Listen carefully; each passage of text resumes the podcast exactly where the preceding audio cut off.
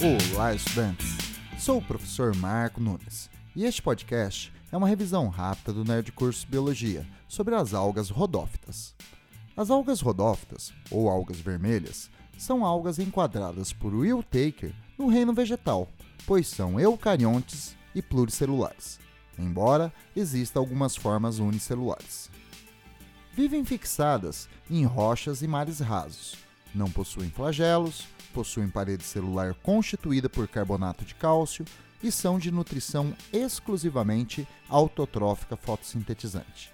Seu principal pigmento fotossintético é a ficoeritrina, que tem cor vermelha, e armazenam suas reservas energéticas na forma de um carboidrato, o amido das florídeas.